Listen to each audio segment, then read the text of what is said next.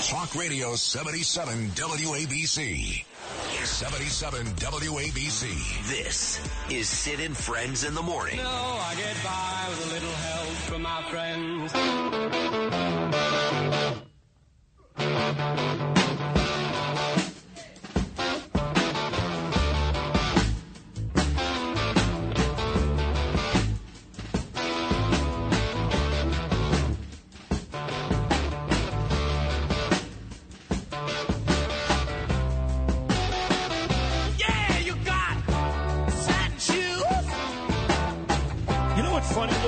Saw something on the um, that ridiculous uh, New York message board.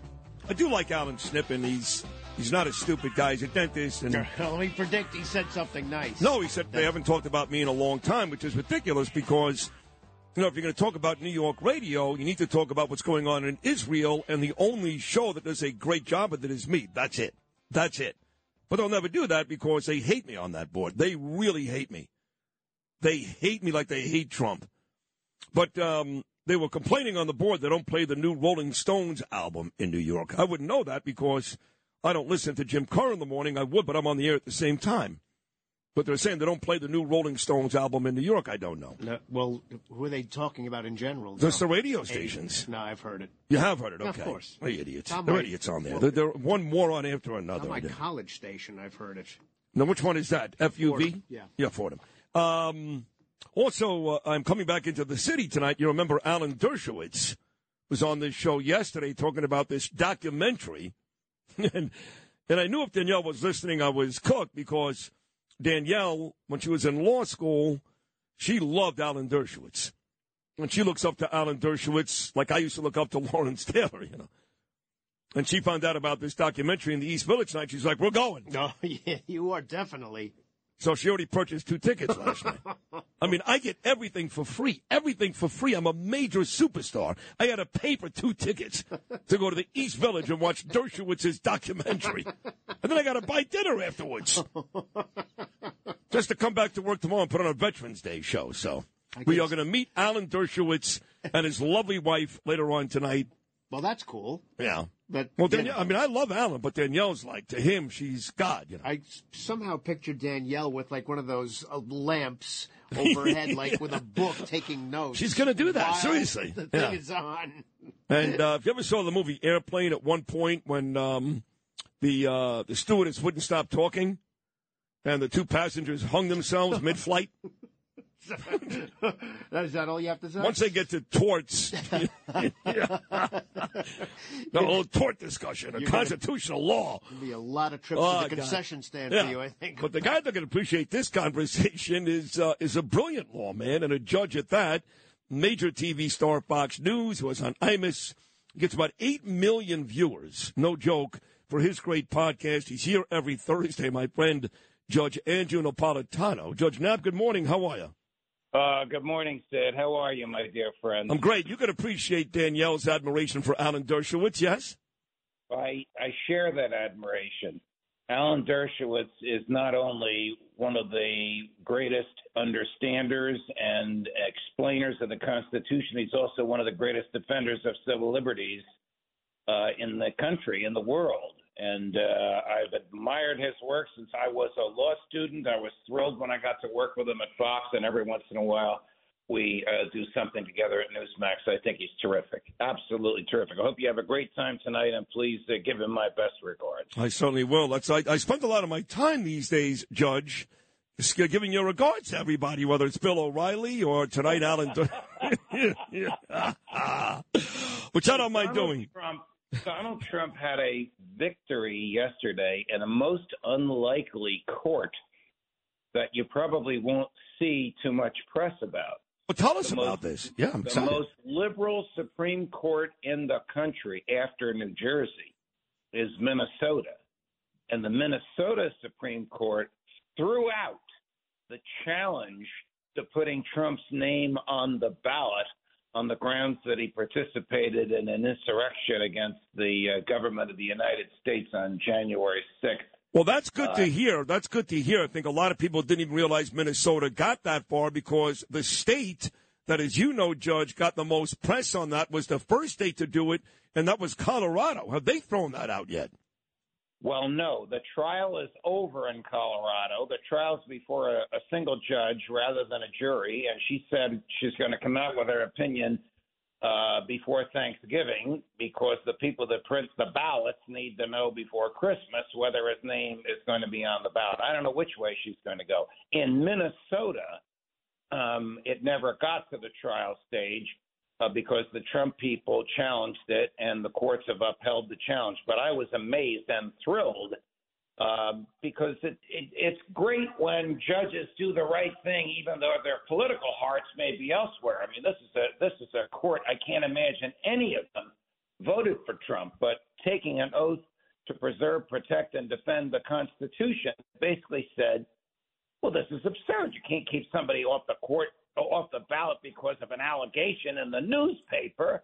If he's convicted, that's a different story. But we're way, way, way uh, ahead of that. So well, I'm, I'm glad to hear right that. Yeah, I'm glad. And they did it efficiently. I'm glad to hear that out of the state of Minnesota. That is the complete antithesis of the racist attorney general we've got here. This Letitia James, who's a lowlife. I'm going to say it, she's a lowlife.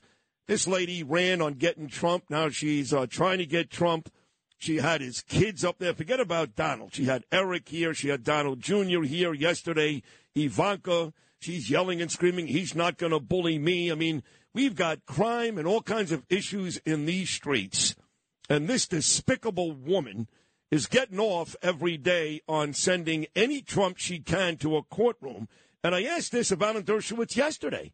I said, at some point, is it legal for somebody running for attorney general to individualize that office, go after one person and then do it? Isn't there a way we can actually disbar this lady? And he said, maybe. What do you think? I don't think we can. I, I agree with everything you've said. It's a defect in the system. It's time to change the system. People should not run for prosecutor promising to get somebody. That is not what law enforcement does. Law enforcement gathers evidence of crimes, and if it believes there's enough evidence to get a conviction. It indicts, charges, and prosecutes, but it doesn't pick people because of their political opposition, except in New York, where every prosecutor runs for office and the judges run for office, and they all make promises. Now, maybe I was spoiled rotten. I came from a system where we were appointed by the governor for life on the bench. Prosecutors appointed by the governor for five years. You can't be kicked out of that job because you you displease the politicians. You don't get the job by promising to do things. So it's a defect in the system. She is the most extreme example of the defects in the system. Uh, her one of her predecessors is your friend Andrew Cuomo, who made promises not nearly as extreme as hers. He didn't say, "I'm going to get this one, I'm going to get that one." They were generic promises that the public went for. She is the first person that I am aware of, she and Alvin Bragg, to identify a political target as a criminal defendant while they were running for office. Now, Dershowitz always thinks five steps ahead of everybody. So he's probably thinking picking somebody as a criminal defendant because they're your political opponent when there's no evidence of the crime is unethical and unethical behavior can lead to disbarment. When you dine with him tonight, run that argument past him. Oh, I certainly will. I certainly will. I want I want all these people removed. I was happy to see censure, although it doesn't mean anything. She stands there for a couple of minutes and you know, they kind of right. get their rocks off and she goes about her daily business for Rashida Tlaib. So censure doesn't really mean a heck of a lot, but at least uh, we're exposing people, whether it's attorney generals, district attorneys, Jew hating Congress people. It does feel a little better. I want your opinion, though, on, uh, on Ukraine. I saw Tulsi Gabbard on television last night, and she opened up a can of whoop ass on your friend, if Cuomo's my friend, your friend Zelensky about where the money is going, how crooked he is, how now he has decided no more elections. Zelensky has decided no more elections in Ukraine, that he's become basically a dictator. And we keep giving these people money when right now the country that needs the money is Israel, not Ukraine. What are your thoughts have- on all that? I have been I have been in the same camp with former President Trump, which is contrary to most of the Republican Party. I have been steadfastly against giving money to Ukraine. Ukraine has lost the war. There are secret negotiations going on as we speak. They're going to get a, a deal not nearly as good as the one they would have gotten two years ago that Putin and Zelensky agreed to until Biden and whoever was the prime minister of uh, Great Britain at the time, I think it was Boris Johnson, interceded and said, no, don't worry, we got your back. Remember what Henry Kissinger said? It's dangerous to be an enemy of the United States. It's worse to be a friend huh, because we never stick with our friends. Uh, but this is not a friend worth having. This is a Nazi like regime. It has outlawed the Orthodox Catholic Church. It has uh, not going to hold uh, elections. It has the most corrupt government in the Western world. Zelensky now has five villas around the country. He just bought an, another one. This, these are not people that are worth giving a nickel to. Now, when you make that argument, there are very few Republicans who agree with you, but more and more are going to come around, and Trump was right on this from the beginning. Handling legal matters is stressful. So, let the law offices of Frank Bruno Jr. provide you with the insightful counsel you deserve. The law offices of Frank Bruno Jr. has successfully handled thousands of cases for 25 plus years. They focus on elder law and estate planning, but are equipped to navigate you through all stages of family law and divorce to real estate law and probate. The law offices of Frank Bruno. Call 718-418-5000 or visit them at frankbrunolaw.com. That's frankbrunolaw.com. Frank Bruno. He's your numero uno. I Think Donald Trump is going to jail? You said yes before uh, when these indictments first happened, especially two and four. Look, he ain't going for an extended period of time. Guys keep telling me, look, in Georgia, it's five years. He ain't going to jail for five years. I'm not saying he's not going to jail. He's going to jail for five years. But do you think Donald Trump ends up serving any time in jail? Well, I certainly hope not. I can't predict what is going to happen except to say that these prosecutions, forget about Alvin Bragg, the one in Georgia and the two federal prosecutions will be extremely aggressive, extremely aggressive. And my advice to the president, whom I know and love, stay off the witness stand. Do not take the witness stand.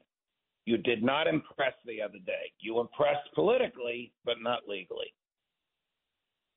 I like that. That is excellent, excellent advice from the great Judge Andrew Napolitano. I think your uh, your column this week, Judge Nap, uh, has Ukraine in that too, right? Talking about Ukraine, we did moments ago. Was that part of your column this week? Yeah, yes, it was. The United States has not declared war on Russia, and yet we're spending 113 billion to give to this corrupt country to uh, fight a war we know they're going to lose. Joe Biden just asked for another 68 billion. What a joke. Thank goodness the conservative Republicans in the House are going to refuse uh, to give it to him. What kind of a constitution do we have when the president can pick and choose what war he wants to fight? That's the job of the Congress, not the president. Congress chooses the war. The president wages the war. When the president can both choose and wage, he's not a president, he's a prince. That's not me. That's James Madison, the guy who wrote the Constitution. yeah, I like that. Uh, look, I know Bill O'Reilly's coming up. He disagrees, but the idea that Putin is going to take over the world if we don't stop him and Poland could be, I mean, uh, just complete, utter nonsense. This guy can't find his ass with his elbow. This is one of the most pathetic wars I've ever seen. He's going to win because the numbers are on his side. The weaponry is on his side. They're just too big for Ukraine to beat. But the idea that you're nervous that if we don't keep giving these people hundreds of billions of dollars, that Putin's going to advance all across the world, I've seen zero evidence that he can do that. Zero. There, there, there's absolutely no evidence that goes all the way back to the Vietnam War. Oh, if we don't defeat North Vietnam, all of Southeast Asia is going to become communist. Guess what? Vietnam is now one of our biggest trading partners. They're as capitalist as we are, and we lost the war. Damn Come right. The, the domino theory, I love Bill, as you know, but the domino theory is perpetrated by the military industrial complex. They just want to keep producing weapons and ammunition 24 7 because that's what they do. Yeah, listen, I had uh, General Jack Keane on this show a couple of weeks ago. He was rah rah about Ukraine. He was on his way there. And I had no idea because, again, I'm, you know, I'm still watching the Knicks. I had no idea that he was involved in just that. Very similar to Dick Cheney with Halliburton. So, of course, he's going to be pro Ukraine war. He's making money. So anyway, um, I, I love I love the general, but uh, he's uh, bought and paid for by the military-industrial complex. I'm not saying he's dishonest. I'm saying he gives their version. He does. does it very no, he does. He- He's a very smart guy and all that. But you're right. You got to be careful. Much like the president, you just don't know. These people are compromised. You just don't know who to trust. I know I can trust you. That was a great, great, great segment.